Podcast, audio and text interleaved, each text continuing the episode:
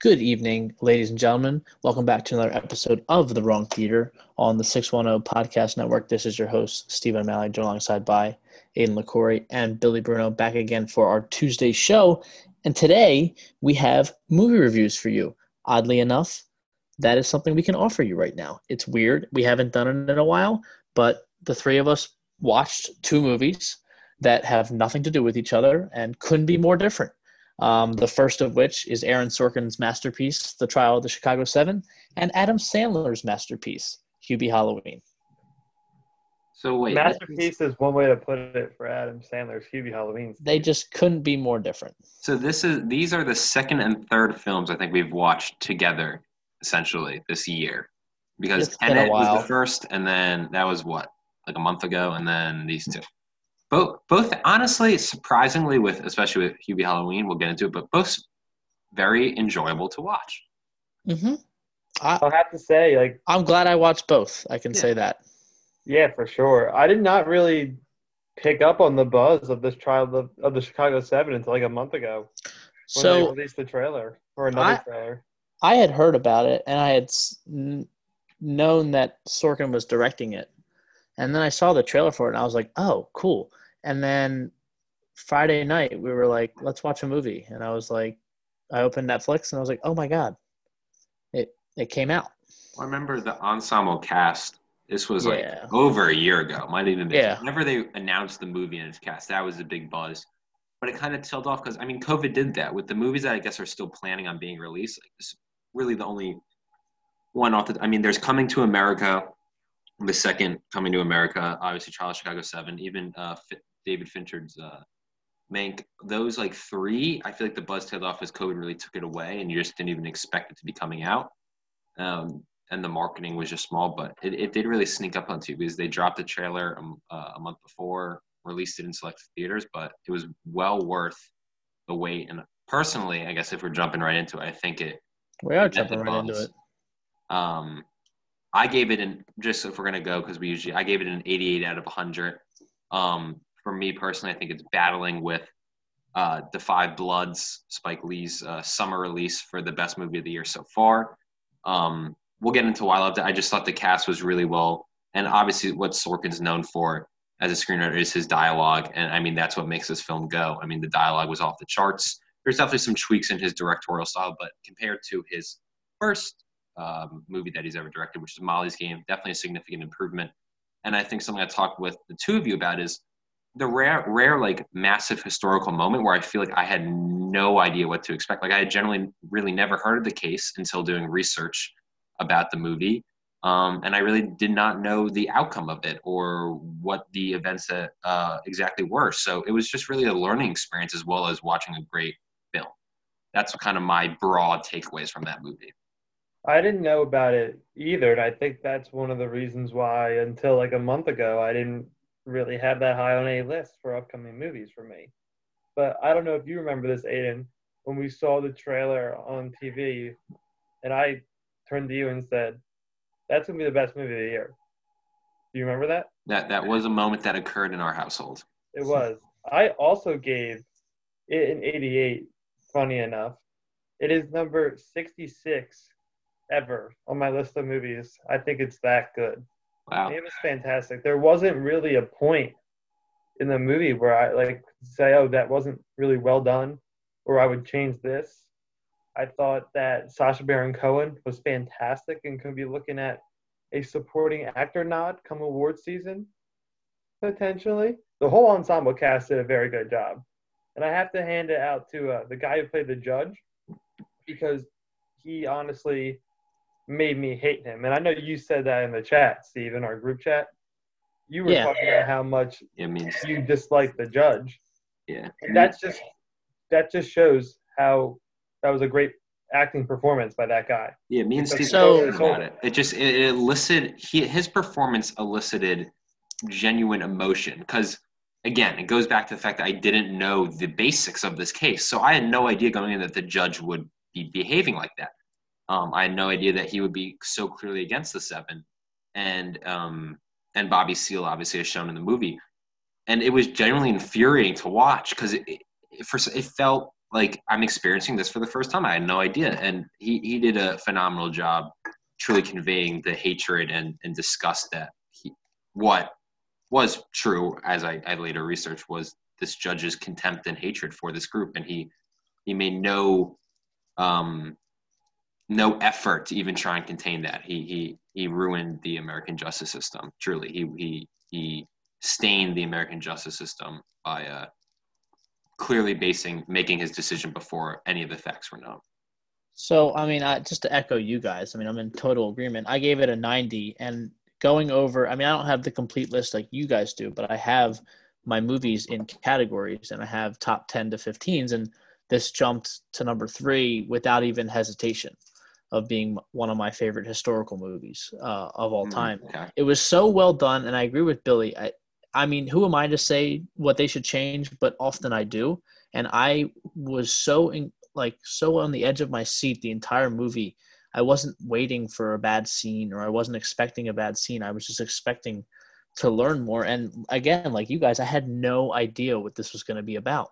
I had no idea that this was a huge thing in in the 70s and again, like you guys, like I was genuinely infuriated with the way the movie was going, not because of the movie, but because of like the flaws in the American justice system in the early 70s. And well, you were saying that guy, and it's Frank Langella, who's one of the greatest actors of all time. I mean, he played Richard Nixon in Frost vs. Nixon, which is my second favorite historical movie of all time, uh, behind Vice. Um, and Frank Langella is an incredible, incredible actor and just portrays anybody in any light exactly how they're supposed to be. And I just felt genuine anger throughout the trial as if I was also on trial or affected by the verdict. And I just can't, I, I was blown away with how well done it was. Like it, it didn't, I knew it was going to be good. I knew, I think a lot of people knew it was going to be good. I just didn't think it would be this good and I would like it this much. And I've, I haven't stopped reading about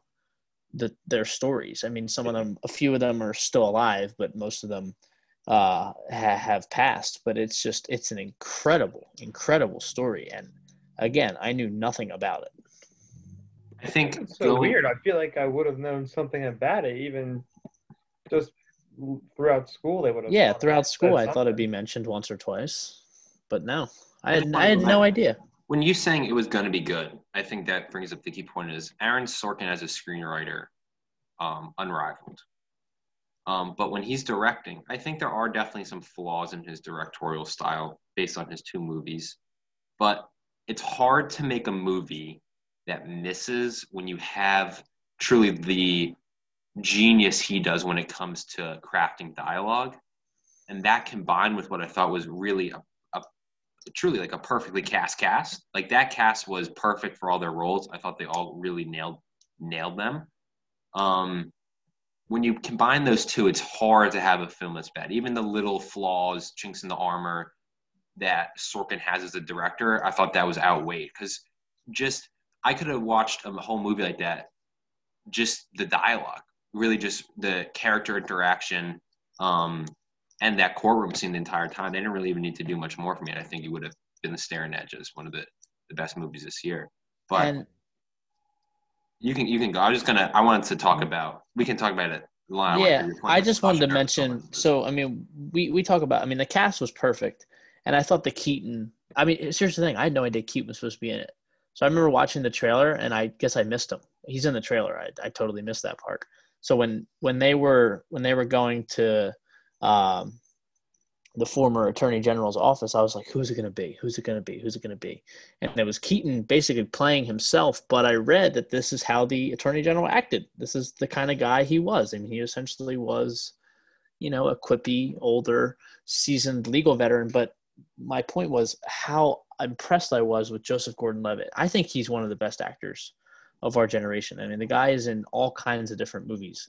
And I, I was just, I mean, he, he's going to get swept under the rug because of the fact that he wasn't really a focal point. I mean, he was a part of the movie, but he wasn't a focal point in terms of uh, who who was starring. I mean, he, he he's going to get swept under the rug by Sacha Baron Cohen, even the, the defendant's legal team, and then YAM too. Um, but I mean, Joseph Gordon-Levitt was was terrific. I'm glad you mentioned him, Steve, because I was wondering what was the last thing I'd seen Joseph Gordon-Levitt in besides this movie. I just feel like he's not really in that many like movies that people see nowadays. I mean, I, I remember him from from The Dark Knight, and I remember him from in a, a few other things. Right, And he's he's in The um Dark Knight Rises, but that was eight Yeah. years ago. he's in Looper, which is a while ago. But I, I he was just in 7500 which was a film that dropped on amazon prime he was playing like a pilot um, i'm pulling up his imdb now but Yeah, I'm watching his. he's just a really good actor. I think he's a good actor as Yeah. well, but I just feel like I haven't seen him in anything since The Dark Knight Rises. Which Uh, looking at his movies since Yeah. then, he had cameos in endgame and last jedi yeah, it's cameos. knives out I mean, I just I mean he's in Lincoln, which again was eight years ago. oh, project um, power that dropped on netflix he's been on a lot of um, like streaming services his last like legitimate role that released in theaters was snowden I never seen that. yeah nor have i I um, but I just think he's I just think he's super talented. Yeah, the 7500 Project was Power, really good. Chicago 7. All uh all streaming service movies. And two of those have very solid reviews. like, is he getting offered? Is he getting offered bigger roles and just turning him down, or are people not considering him? I don't know. That's the question I want to know the answer to because I feel like we should be seeing him more often than we do. I also, I knew that Keaton was going to be in the movie. I wanted him to be in it a little bit more just because he was Michael Keaton. I I, I didn't know he was gonna be in it. and I was pleasantly surprised. I just knew Keaton was going to be in it, and I actually watched this movie. In like I had an intermission pretty much. I watched it before I went to bed the last two nights, and I hadn't gotten to Keaton the after the first night of watching it, and I was just like, when is he going to show up? So Mm. he had a nice little role. I just I love Michael Keaton, so I would have. Yeah, I love Michael Keaton. more of him. That's why I was like, oh my god. I literally said that. I was like, it's Michael Keaton. I, I I had to have missed it in the trailer. I was just so focused on Sacha Baron Cohen, who I think is it's his Oscar to lose for best supporting actor. I mean that that performance was incredible. The guy is just I- the guy is nuts. I knew when we were in- talking in his about- talent level. Yeah, I knew when we were gonna talk, when we were talking about what are we doing today. We're like, all right, we all watched Chicago Seven. Let's drop our review. We have to talk about Sacha Baron Cohen's performance it was out of this world. I thought he was fantastic. Um, he was my. I think if we're if I wanted to ask you as your MVP of the film, um, I thought it was Sacha Baron Cohen. I think he So it was a really it was a beautiful performance in a, performance in a way because it was such a multi-layered um, role that he had and he really delivered on all fronts really showing this sarcastic witty but deep inside just truly genius of a guy who many people didn't believe to be so just based on his appearance I've I've got co MVPs. Then I'm gonna pull I'm gonna pull a 1995 uh, NBA Rookie of the Year, and I'm gonna take I'm gonna take co MVPs here. I'm gonna take uh, Sacha Baron Cohen, and I loved. I mean, for the same thing you said, Aidan. I'm not gonna repeat what you said, but it's it's just 100 percent accurate. But I loved Mark Rylance as uh, William Nussler, the uh, Kunstler, the uh, the Yeah. representative of the defense. I mean, so I was watching I was watching the movie, and I was like why do I know him? Why do I know him? And he was uh, the game creator in Ready Player One, yeah, and he was in um, Bridge of Spies. and he was the BFG in the BFG. Um, Bridge of Spies is where I first saw him. I'm pretty sure he won Best Supporting Actor in that. yeah, he's a really, really good actor. Um, but I, when so he was, you know, when I was reading about him, he was a, a essentially the the character, not the character, but the real life attorney was a calm, you know, northern southern man. Like he he was a northern guy, but he had a southern charm to him, and you know, he was a relaxed guy. But he he would get he got 16 charges of of contempt, and he was fired up in there, and I was like, yes, I am fired up with you. My favorite scene in the movie um, was when they approach and uh, the judge asks if they are insinuating that he has racial bias. And he said, Not in my 80 years have I ever been accused of racial bias. And uh, Leonard Weinglass, who's Ben Shenkman's uh, ca- character, says, You know, uh, let let me be the second after Yeah, you know that, it. that was that was my favorite scene and it, it wasn't close i mean that was just awesome Yeah, my favorite scene in terms of like kind of like the emotion washing over you, I think truly was that last scene, which I want to talk about later. oh well yeah That was, but in terms of just like the, the minor scenes, Um, it I think that was the best scene, eh, the last one. But my scene, yeah. but the, anytime um, uh, Sacha Baron Cohen or who played um, um, uh, Jeremy Strong, who's in The Judge as the as Robert Downey Jr.'s younger brother, and I've so I've seen both of these movies in the past month, The Judge and um, Trial of Chicago Seven, and he is he is just this guy's a chameleon. yeah whoever played so Jerry yeah Jeremy Strong so Jeremy Strong. whenever. Jerry in the let's call it whenever um, Jerry Rubin or Abbie Hoffman disrupted the trial I was Yeah. that was kind of my favorite like mini like not mini scenes but just like Sure. those were my those are my favorite. I thought that was impressive, and from what I read, that was very um, close to what reality was, where they constantly interrupted and kind of attacked the judge in a comedic way. Billy, what was your favorite scene from the movie? I mean, the end was just extremely powerful. I, I got a little tears. I got they, they came out. It I was, fired, it I was fired up.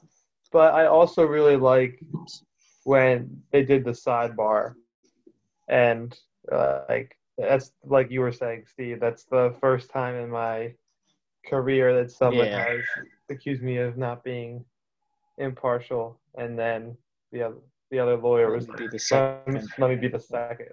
Yeah. Let the record show. I also like the scene with Michael Keaton on the stand as well. Um, I mean, there's just so many to pick from, but if I had to go with one, the ending scene was just very powerful, and in my opinion, just the perfect way to end that movie. Keaton's scene in, in his office where he looks at Eddie Redmayne's like, I got the stones. And that was like, all right, Michael Keaton, you beast. I I was I was expecting him to be like, I was expecting like the, the mood that Sorkin was creating in that scene. And he was like, oh, Michael Keaton's not going to take the stand because of legal practice. And he looks at Eddie Redmayne's like, I got the stones. And I was like, yes, let's go. We're going to win this. It was genuinely hilarious when the judge was literally taking essentially orders Yeah. from the guy on the stand because he was the former attorney general. But no, Michael Keaton, and, and it well, essentially was kind of like essentially like a cameo appearance. Like it was just such a short time. It was. It was, and it was essentially him playing himself as the attorney general. It was the Ringer. So obviously, the Ringer is Bill Simmons' media company, and honestly, for us especially, when I like when we were literally making this podcast network, granted, no matter how small it was, I took inspiration from how Simmons created it, right?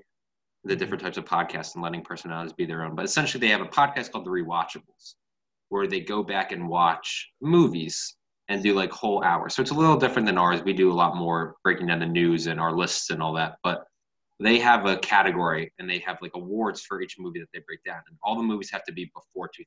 That's but they have an award called the Dion Waiters role. And essentially the Dion Waiters award is for the actor or actress who comes in the movie and has like under 10 minutes of screen time but absolutely steals the show. Is in relation to Dion Waiter, his like heat checks. Michael Keaton would be the Dion Waiters. Yeah, award No doubt. Oh, of course. in and was throwing 90, mi- 95 miles per hour right down the middle, just smoking by people. He was unreal. Michael Michael Keaton this decade has been in some really good movies. Spotlight comes to mind. The founder. Seven. Um, he's good in The Founder. The rest of that movie, I don't think is, but no. He was in Birdman, which I didn't really like, to be honest, but I know it won a bunch of awards. It won so many awards. But what else? Did he, he was in Spider Man. He, I mean, he's in Spider Man. He's coming back. He's, Oh, in- he was he was in Toy Story three he's also in um. start the decade. He's also in like Cars, all that stuff like Minions, Dumbo. Like he he's been around. He he he kind of made a resurgence in the in the 2010s. Like like obviously he's Batman and Beetlejuice and he was in Jackie Brown. Um, then he kind of you know now he's he was also sorry I- shouldn't leave out Night Shift and Mr. Mom which are two awesome movies. Um, but he got world recognition for Beetlejuice and Batman. But I think he's making a resurgence, and he's probably probably one of my favorite actors. He's also he's also in the other guys. We can't leave that out Yeah. in in an incredibly great comedic role. But yeah, I mean, he stole the show, and again, me just being a little bit silly and not, I guess, missing him in the trailer, looking away for a second because he's only in the trailer for a second, just looking away, and him him being a pleasant surprise. I mean, when we discussed that we were like gonna watch it, I was like, I'm really glad that I don't know anything, and sometimes and throughout movies I can pick up on stuff, but I, I mean, I knew that I had a like an inkling they were going to be innocent, but I was like, I don't know, man. Like I'm all, I'm in this roller coaster, and I really don't know when we're getting off because this is this has been wild, a wild two hours. Yeah, I want to talk to you about them. Essentially, five of the seven um, were found guilty, right? So I want to talk to you kind of relating back to that last scene because they're They were found guilty of part some of the charges, Yeah. not all of the charges. but we obviously all like the movie, so we're all 88 plus. But there was a, despite it, I believe it's still over and right around a 90% around tomatoes. So majority of people, but there was still, I saw personally a solid amount of complaints about the movie, some issues. I want to, I want to read some of these complaints and hear your guys' thoughts on them. Just Well, let me let me preface this before you know you get into this. Uh, I, I'm very opinionated, and I get attached easily. This movie means something to me, and I've only I've, it's only been in my life for five days, so I am very against these people before I even hear what they. Oh no, I don't expect you to change your mind. I just want to think. I, I, No, I'm just telling the listeners that, I that want there is nothing they will say.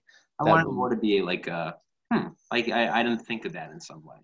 Oh, I will also say that there could be a little bit of recency bias here, just because, there's definitely recency me, bias because of my lack of movie. right, looking at Yeah. the movies this year, like there are some that were definitely enjoyable, but I had all other movies that were good, like in the 70s. This is the first movie this year where I can say this is very, very good. I agree with that, Probably Billy. like the last movie that I've said that um, since maybe like Ford versus Ferrari. Okay. 1917. It's around there, and that's we're talking 10 months. I will say my movie philosophy is I'm an emotional movie watcher, and certain movies get me fired up, good or bad, and this is a good fired up. And this movie, I'm on this movie side for a while. Like I'll have to rewatch it, and if I it doesn't bring the same reaction, which I I just can't see it not. This movie is going to end up being one of my all-time favorites. So here are my question. On that last scene, this is one movie critics reviews. I think the last scene in the movie is bad. It feels forced. The music is sentimental and obvious. It's overly tidy for its subject matter that's much more nuanced and complicated. It has only a passing connection to the facts of what really happened. It feels like something from a lesser movie. I get the bind screenwriter Aaron Sorkin was in. The movie is about the original trial, one which ended in defeat for five of the seven defendants. You want a moment for the audience to be able to celebrate with these characters we've been watching, but there had to be a way to do it that didn't feel so contrived. Um, the first disagree thing that heavily. Yeah, the first thing I'd like to say is um, I felt that all that was being going that that Sorkin was going for was raw emotion, and you could actually feel the raw emotion radiating off of Eddie Redmayne, shaking. Reading that, like it, it looked so like the the acting process, and that's that's to Eddie Redmayne's credit Mhm. was so raw and emotional. Like his hands are shaking, his voice is coming in and out. Um, so I think that was a perfect way to end the movie, and I think it was perfectly executed because you, as a viewer, you know, I, I, I it's hard to demonstrate it, but you know, you kind of sit up almost when that's happening. You're like, oh my god, like, and then you know, your your throat kind of changes, like your eyes start to, you know, water not water up for everybody, but like you start to like, oh my god, like this is this is a I'm in I'm I'm invested in this scene. I think that goes down to like it's let's say it's a poorly acted scene, then it's a bad scene. But it was a perfectly executed scene by Eddie Redmayne, and I think that was a great way to end the movie. I know that it was dramatized a little bit um, because I know they didn't let him finish the list, obviously. Um, like they were basically insinuating happened in the movie, but I think that was a perfect way to end the scene or end the movie, and it was a perfectly executed. Yeah, for the scene. record, I disagree with it as well. I thought it was a good way. I, I, I my point is, I understand the author's point, but I, I, I don't think Sorkin. I think Sorkin wanted to end on a victory, even though the trial really didn't, and even it was really depressing to see what happened to them. Like um, Abbie Hoffman uh, committed suicide. Um, Jerry Rubin, I believe, one of them. He got hit by a car. Yeah, hypocrite. Like there was a lot of negativity Yeah. and.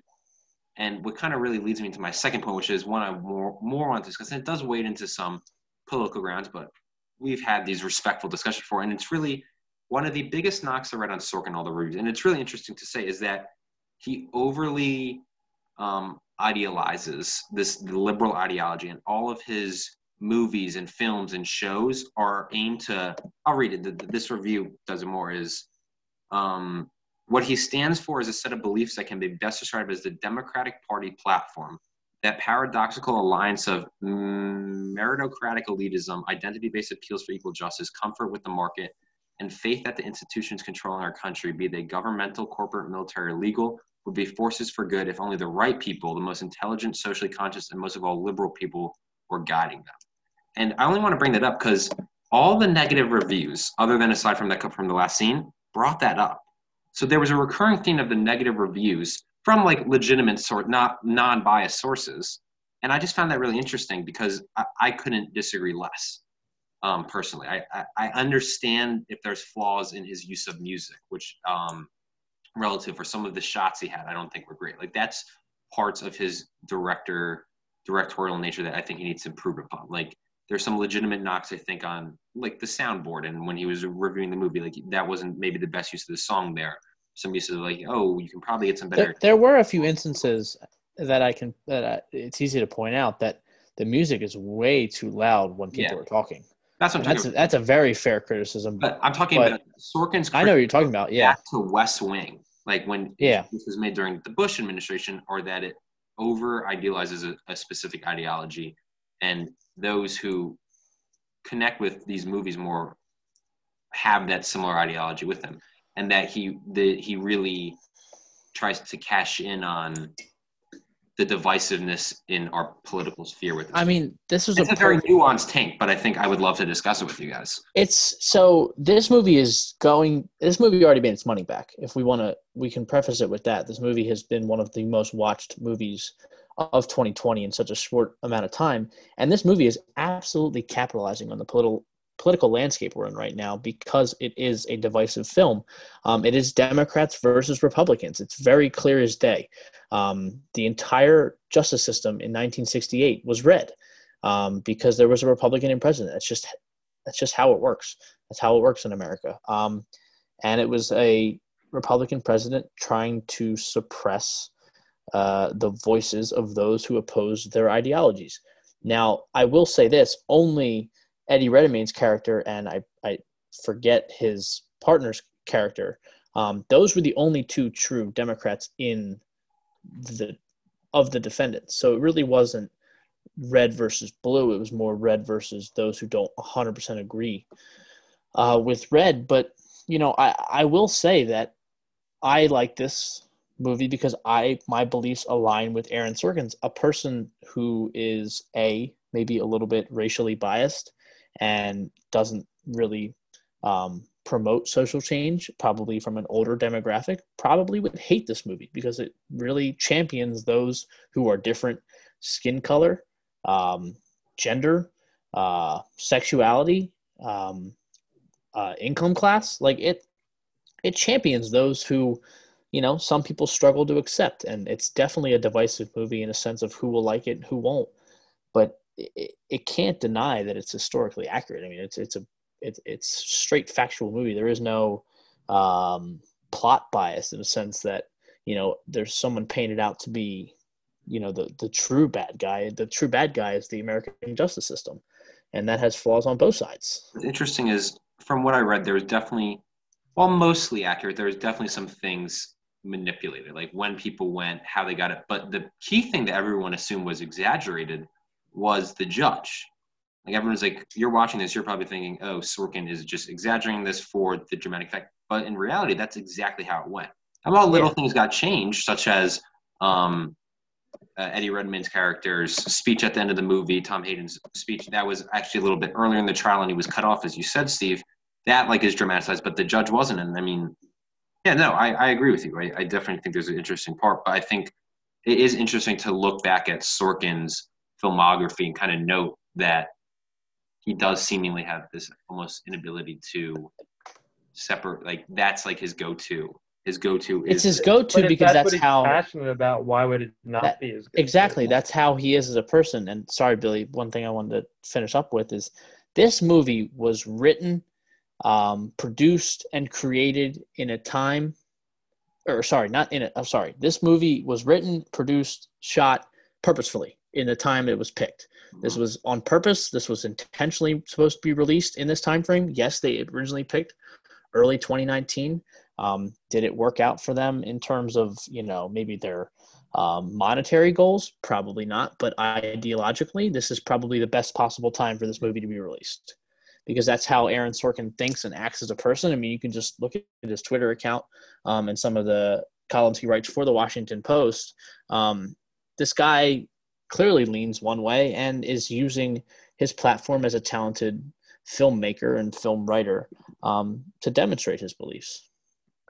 Yeah, I was looking at his filmography as well, and just to see if I can see a pattern in some of the films and his ideologies. And you can see a couple, especially in A Few Good Men. Um, you can notice that with the differences between, you know, how the military is treating their own.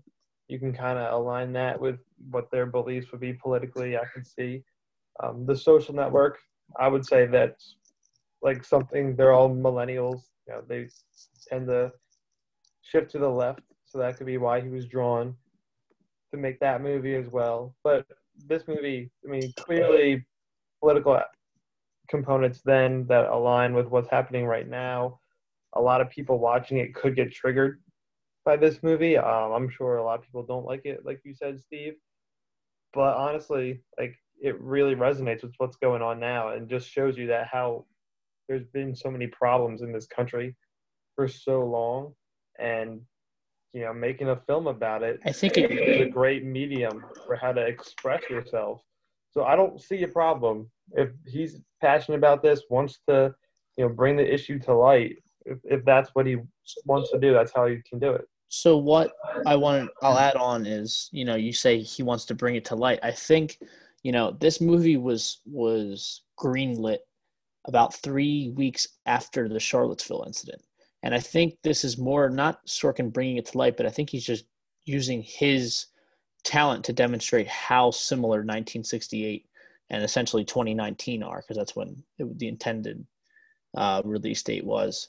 Um, but I think I texted you. It's, yeah, you did, but I'm saying, well, I'll let you go. But my point is, you know, he did this on purpose. I mean, this is truly to show how, and uh, you know, I, I, I don't like to get overly political, but red or blue, uh, or, or, no opinion at all, you can't deny that this is the most second most divisive time in, in recent American history, besides the early civil rights movement. I mean, we have genuine civil rights at risk right now just because of who we have in power. It's it's it's just it's common sense that there is divisiveness going on, and I think this is absolutely an intentional release time and creation by Sorkin.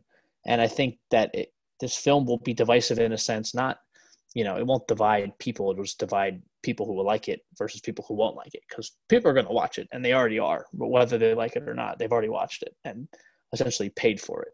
My um, one final thought on this specific debate, almost I guess discussion is, I texted you, Steve, and I was like, it's just I was stunning to see that this what they're protesting has changed, but the scenes that we saw really haven't. The scenes always could have been on Channel Six yesterday. The same scenes they shot uh, in in that movie could have been on TV yesterday because the similarities between how they protested, how they retreated. I mean, I I know for a fact just because I had family and friends on the front lines in Philadelphia this year. This year, 2020, the way they retreated it was almost identical without the television cameras to the way those people were treated in Chicago. I'm not agreeing with how or what the people, uh, the, the, the, the, the Chicago Seven were doing. I don't 100% agree with what they were doing and how they were doing it, but what they were doing then is the same thing the people in Philadelphia and uh, again all over the country and the globe as well were doing, and the reactions were the same. I mean, it's it's it's not even a parallel; it's identical. It's identical to how it was 50 years ago. You could really 60. see the similarities as well between the protesters in the movie and the protesters today. Now, yeah. Where how a lot of them, you know, they're saying they want to keep it peaceful. Peaceful. And they still end up getting a bad rap. Yeah. While there are other protesters who were out there to incite violence and should like if you go and hit and attack a police officer like you deserve to get hit Yes. back um, but then the whole group of protesters gets the negative light which you see or we saw happen over this summer Yeah, I mean, all the time and even with just the overarching fact of this largely a large for the a large swath of the protesters being these peaceful protesters, the majority of them peaceful protesting for they change and a government that attacks their freedom of speech, hates on their freedom of speech, hates on their views, and does not allow them and casts them as enemy. Like the, I mean, you see it this summer of our government, our president in power, um, going after. Suppressing the ideologies of those who disagree with him. I mean, I it's that is- again, the word was just kind of it it was Yeah. a saddening realization, and you see it anytime you go over um, like the civil rights movement. The images from there could come from now, with movies like this, and it's just kind of depressing to note. And this these movies really make you think of how little our country has actually come in the past 50, 50 something years. sixty years. Yeah. To But- turn the conversation a little bit more away from like Sure. like, what our country is about, um, I will say that the best movies are the ones that make an impact on someone's life. hmm You in comedies, it could just be that movie made me feel great for two hours, and you watch it again, always brings you joy. The historical movies like this that make you think Think about situations Yeah. in the world. I mean, those movies are really important, I think, not just for entertainment value, but you can learn a lot from watching movies like this. Like action movies too. I mean, that's there for enjoyment. You get attached to those type of characters. So all these movies can affect you and change your life in a different way. But movies like this are just so educational as well. And they're really important to watch because I think it can help you realize situations and understand them better by watching these types of movies. I mean, it's Though- power movies. Though my opinion obviously is slanted because of just how I am. I believe, like, I agree with Billy. Like, this movie should be required to, like, you should require children to watch this. You have to see how certain people were treated in this country based off of their beliefs. And again, the movie obviously was not made bias free. Like, that's that is that would be ignorant to say. And a lot of movies and a lot of video have slants, but this is, you know, this is genuinely, I would say, I would go even as high to say 70% accurate in terms of, you know, what it really was like and how it's not different from now. So like, you know, just, you know, I agree with Billy. It makes you think. So it should be this should be shown to those who need to learn how to think, i.e. like this generate like children, like they need to see this because they need to I, again, not to like 8-year-olds because it's it's a little violent, and a little excessive, but like 15-year-olds like learn. You need to learn how it was and how it kind of is still. Yeah. Transition though to more of like an an outside the box kind of question. My last question on Trial of Chicago Seven. Complete transition from what we're talking World Series. Sure. Would you guys have rather had this as the movie that it was, or a six-part Netflix miniseries?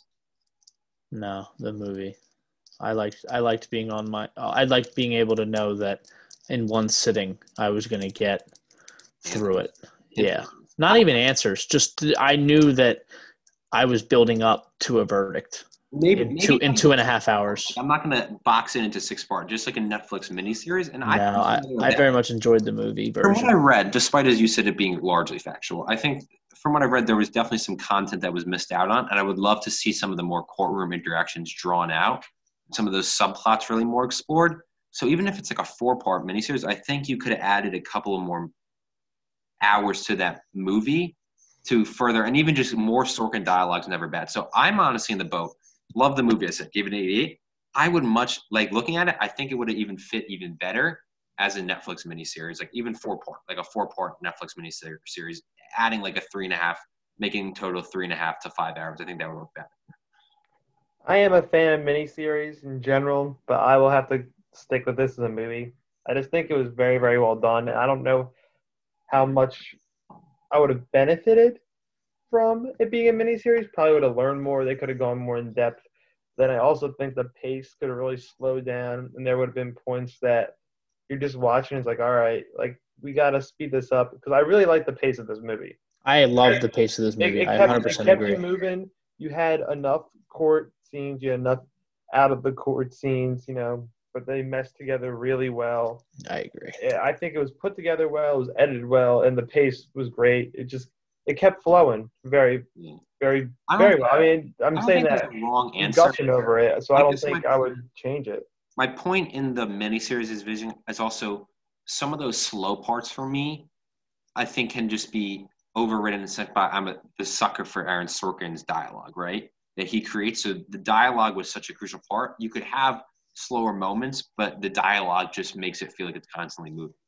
I don't think there's a wrong answer because uh, again, there's not much I would change about the movie. I guess my personal belief is I would love to learn even a little more and then dive even more depth in depth to some of those specifically those courtroom experiences. What I wouldn't mind, and I'd like to just completely, you know, disregard the two choices. I would like a four-part, six-part documentary series without the movie, like just Oh, like like so, like so that I can actually learn way more. I mean, again, if I'm getting more Sorkin dialogue, that's fine. But you know, now that I've seen, essentially, I've gotten an elongated spark note of the movie, or of the or sorry of the story. I would like the six part, you know, interviews from those who were there, um, the actual people who were there, maybe some historians who devoted their, you know, their academia to this this case. Um, that I would really like, and that I would give essentially, I'm, uh, the time to watch. I don't even know what channels are, but like a thirty for thirty style. I guess is the way to describe. It. Like like uh, I mean, like a or like a not by Ken Burns, but like a Ken Burns. Yeah. I know what you mean. uh, yeah, something like, Like that. with actual footage and interviews. yeah, Yeah. I mean, Uh, again, it'll be difficult because a lot of them are dead. But But it does go back to the fact that that should be important because I was going to mention when you said it should, and Billy said it should be watched. Is kind of sad that a lot of people seem to not know about this case, and I would call myself a history buff, and a passion of mine Yeah, is history, and I have never even heard. I mean, I knew Bobby Seale uh, uh, because he's in Forrest Gump, uh, and I knew just of him in general. Uh, but other than that, We learned about the Black Panther Party. I we did learn about. Yeah, But I didn't know any of that. I say we do a sharp 180, boys, and get into the other movie we watched, Hubie Halloween. If there was ever a 180, this is it. This is a 720. we're We gonna go around, around. into Adam Sandler with that goofy voice, and one of the main jokes of the movie being his utility thermos. Now, let me say, I want to start this off by saying I had extremely low expectations. I was pegging this in for bottom 10 movie that I'd ever seen. It was not that. I was pleasantly surprised. I I will echo Billy. I was just waiting to hear the abuse of how bad it was going to be, and at the end, I was like, hmm, not that bad. Like that's that's literally what I said to myself. I was like, wow, that was not that bad. Again, wasn't good, but it was not that. I mean, the first forty five seconds, I was like, oh God, what did you do, Adam? And then. And then I was, and then as they, the movie went on, I mean, we're gonna spoil it, but like as it went on, I was like, "Huh, I'm hooked." Here's the here's the key for me. I gave it a 48, right? Because it wasn't a good movie, but it was like it was an enjoyable what hour and 45 minutes. My thing was, if I was watching that movie like alone in my room, it, it might it would have been a candidate to it, to be turned off or just like slugged through. Watching it with essentially our whole house made it so much more enjoyable because you were just kind of experiencing like the dumb laughter, just like what is going on with everyone else. Um, some cameos were nice. Just the sheer outrageousness of outrageousness of it made it enjoyable. And there are some, there was some generally funny reoccurring jokes in there. Um, my big knock on it, me and Billy talked about. I don't know why Sandler felt the need to do the, the voice he did. The voice was just it didn't awful. bring anything It to was it. so unnecessary. It was so awful. like That was his you worst just want to make ever. your character sound insanely stupid for no reason. Like he could have just been a shy guy. Why do you have to talk like that? Yeah, I mean, They could have had like like a lisp or something they could have done, but no one talks like the way he talked there. you know, I mean, once you quickly abandon like the like the idea, like within the first fifteen minutes, you're done being like, what is going on in this movie, and you just embrace that you're never going to have any idea what's going on. It's just going to be is what it is. You just kind of are along for the ride. Um, my personal favorite part of the movie was his uh Hubie's mom's shirts. The shirts were it fantastic. Yeah, that was hysterical. hysterical running joke. Um, that was really the one I was referring to of the Joey Funny. Sandler had some moments. Um, yeah, I mean, it just kind of was what it was. What it's that's the my way to describe it. Once you just embrace it, you're just along for the ride. It was just you were along for the ride. I enjoyed the Ray Liotta parts. I was just like, why is he in this movie? What are you doing in this movie, Ray Liotta? Like that, it was so. It was, and I I really loved that Rob Schneider's character was nothing. That it was that like he was the uh, mental escapee, and he was just trying to get. His- Rob Schneider Steve just Buscemi- needed some work. No, I know he just needed Yeah. some work, but I was like, like, but throughout the whole movie, I was like, oh, the pig mask guy killer, like he's bad, he's bad, and when when him and Steve Buscemi are sitting in the in the police station, I just started cracking up. I was like, really, like this is so stupid. I found it oddly hysterical, and I really shouldn't have about when Rob Schneider and Steve Buscemi Yeah. were with the cops and they were having their finger guns the whole time. Yeah. I lost it at the time. Yeah. I don't know why. It was not that funny, but that scene just made me. I thought it was funny too. it's just because it was so dumb. It was so Kevin stupid. James's like character wasn't as stupid as it Uh, like could have been. Like he, it was, he wasn't that good. It was all right. Like No, I'm movie saying he was wasn't. He wasn't. I didn't really like. I was expecting more out of Kevin James. He wasn't really anything. Also, though, I did not like the fact that him and Violet Valentine, like Violet Valentine, was It's it's it's crushing Vicki Vallencourt. Vic, but- major but- hard for Huey, and just would never happen. yeah, it would never. But it, it's a point. you cr- had to you had to suspend your belief in reality and just embrace. No, the but that wasn't. walls. That was awkward too. Like them interacting, I feel like wasn't even funny. There were other funny moments in it with Hubie interacting with other people. But I feel like with him and her, there weren't even that many funny moments. that was that was a direct. I have done this before. I'm gonna do it again. That was Vicki Vallencourt from the the Waterboy falling in Oh, love. absolutely. and and it just happened to be played by um it was Julie Bowen who played um what's her name in Happy Gilmore. Yeah, Adam Uh, Sandler is a yeah. thing for alliterations. There's so many like Yeah. VVs in his. Wait, that's the one question I have from this movie that's important. Adam Sandler wants to make a Sandler verse. Steve, I know you're all in on the Sandler verse. I mean, Billy Madison is one of my favorite movies of all time. So if I get to see more Juanita and Billy Madison and more whatever Norm Macdonald does um, in that movie, just in general, I mean, they're making Grown Ups three, and I'm going to be in it. Like that's just a fact. I mean, I'm going to be an extra wherever they are. I'll I'll go out wherever it's supposed to be, even if it's in space, which is what he said. He was going to film it in space.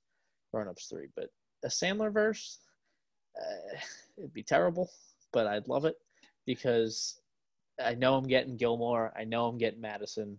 I'll even I'll take Lenny Feder from Grown Ups. The other one, oh, you know what? Little uh, um, Longfellow Deeds, pretty pretty good Sandler character. Um, Big Daddies, uh, Little Nicky with Harvey Keitel and them. That, that'd be you know fine. Give me a Sandler verse. The guy can do it. He, Netflix just is like, okay, here's money, and he kind of just does whatever he wants with it. So, sure, give me a Sandler verse. I'm bored, but make it quick. This was Sandler's best comedy that I have seen in a long time. Um, there have been the- some the best- really bad ones. the actual good i what i think is a decent movie like not good but like a decent movie and and occasionally hysterical was just go with it like i think that was like the best one out of the last 10 years the other ones are unwatchable at, at points just I've go with it parts of like that. I don't think it's that good at all. oh you haven't seen it all the way through No.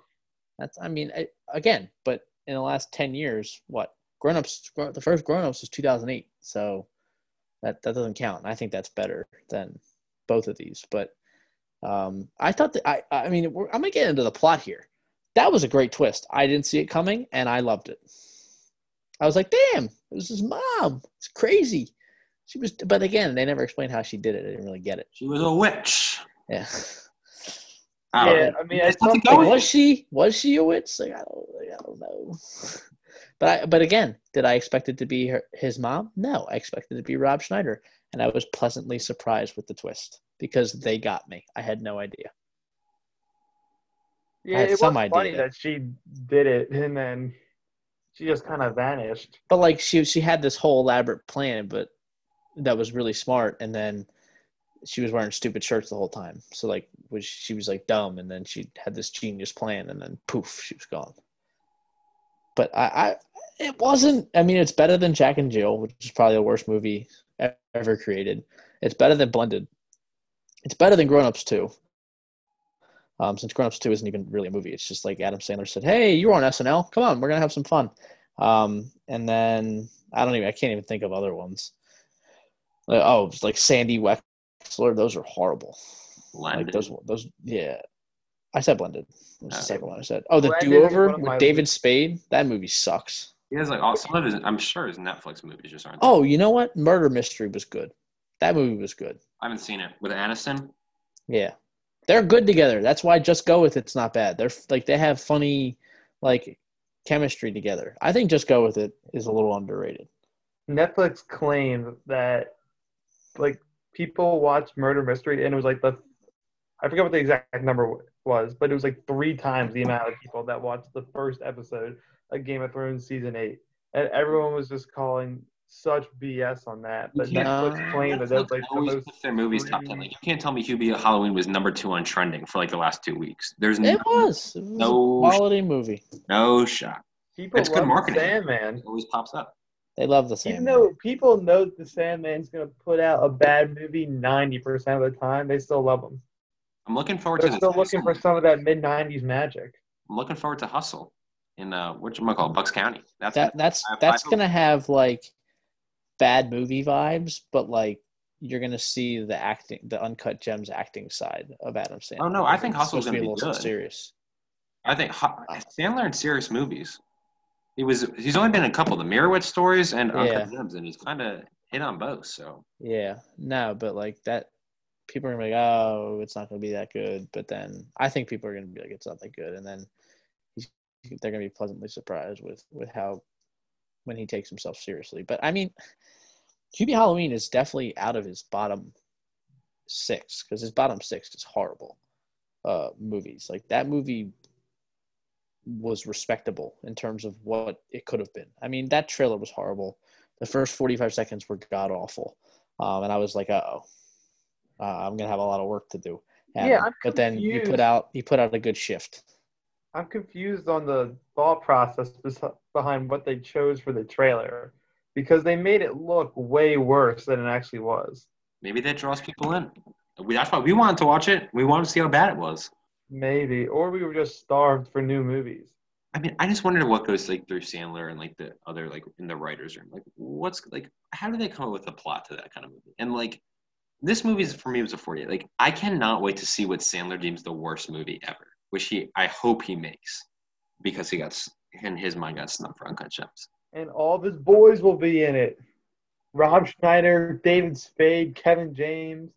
Bring them back. How they how they all get to be boys? What's the story behind that? So Most it all started, it all started with the original like revamp of SNL was like Sandler, Spade, Farley, Tim Meadows, Rob Schneider, and um, Dennis Dugan was a writer, and they were all like, and Norm Macdonald was in the original crew, and they were like, we're we're really talented, we're better than SNL, and then Sandler was like, all right, I quit, and then none of them else, no nobody else quit, and they kind of like they were all like, oh my god, Adam, you actually quit, and then they made Billy Madison, and then he was like, yeah, you idiots, like you should have joined me, like I would, you all would have been in it, it would have been great.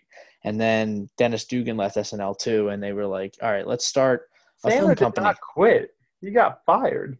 No, I mean that's the joke that he got fired, but he they were all going to quit, and then it was kind of like the scene. It's so that so the scene in um, the longest yard that he made with Chris Rock, where they trick Brucey into saying who we gonna kiss the guards is um, a direct line from when they went into Lorne Michaels' office and they said who's gonna quit, and then they were like me, but only Adam Sandler said me and so it was a little bit of both. But that's just a story that I'm they- pretty David sure Spade that, has told.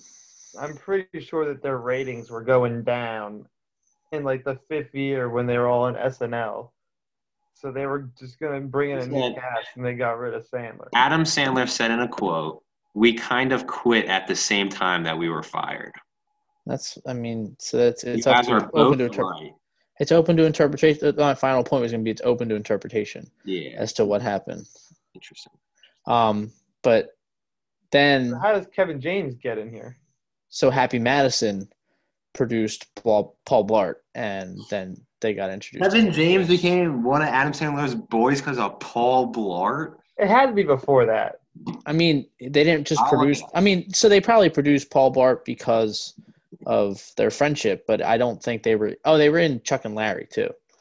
Um, but Kevin James was never on SNL and like never involved in SNL. So I think he kind of just joined late after Chuck and Larry and Paul Blart, and then Grown Ups is all within that four year span. Because I always wondered how Ray Romano Have you ever- was not Have you ever this seen? group. Have you ever seen I Pronounce You Chuck and Larry? No. It's oh, just Pixels. Pixels is another awful Adam Sandler movie. So, uh, well, let me. So, Chuck and I pronounce you Chuck and Larry. I'm pretty sure the first, uh, just Kevin James and Adam Sandler movie, like just the two of them, and they play best friends who have to pose as gay partners um, to get the insurance benefits for Kevin James's kids, um, and that was a controversially funny, but also probably shouldn't have made fun of that movie. Um, then so that was their first time together. But Kevin James was never on SNL or anything like that. So I'm not really sure Kevin James got there. I know Chris Rock was at least on SNL and wrote. Same with Tim Meadows and Dennis Dugan. But I know they started Happy Madison because Sandler's dad died and Billy Madison was a huge hit. So they were like, we have enough money.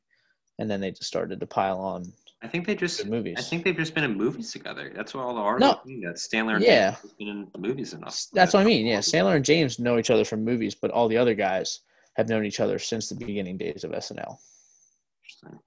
So I was always wondering how you know Ray Romano and Kevin James were so close, and then it Yeah. kind of became Kevin James and Adam Sandler, and how Ray Romano was never included because I thought he would kind of bring him along for the ride. Well, Ray Romano is more in that Scorsese crew. That's that. Well, yeah, now he does actual like real serious acting jobs more so than comedy. Ah, Ray Romano, who Mrs. O'Malley thinks Billy sounds like. Yeah, that that is the first thing she said, and I don't hear it. I only heard it the first time. I don't hear it anymore. Ray Romano's all like he's all like up there, and Billy's not that like Billy's voice. Oh, deeper. Steve, before we go, our Yeah. house was debating if anyone, what was it? Oh, if anyone could do the Hubie Halloween voice or the Borat voice, like a full thing. And we, our house concluded that we're confident that you could do both of them very well. I can do Borat.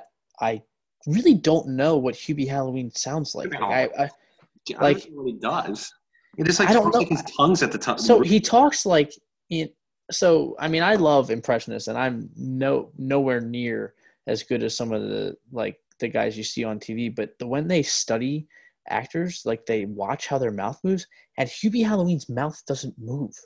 He's just like here the whole time and then he's like and it, it, like he's like uh, safety is my top priority and then like his lips don't move and i'm like how do you how do you mimic the way a guy's talk a guy talks if like he's like um mr lambert mr lambert mr lambert like his mouth doesn't move. Like how are you supposed to mimic him if if his mouth doesn't move like with with borat like borat's all like everybody love a premier of trump and he's like very out there and open that was good. I knew Yeah. it. I knew it. and then he's or Borat's like Borat's like yes yes very nice and he's all like out there See, but, our like- house does the very nice, but that's Yeah. all we can do. None of us can do like a full sentence as Borat. And some of them aren't even close to sounding like Borat, and they keep saying it over and over. I Probably don't sound like it. They just say It's very not nice. Close. no Not but so close. like and you know they're gonna just pick it up beforehand because Borat 2 debuts this Friday. yeah, Yeah, that's gonna be our next review. Next gonna week our next review, Borat yeah. 2. This is the Well, month like- of Sacha Baron Cohen.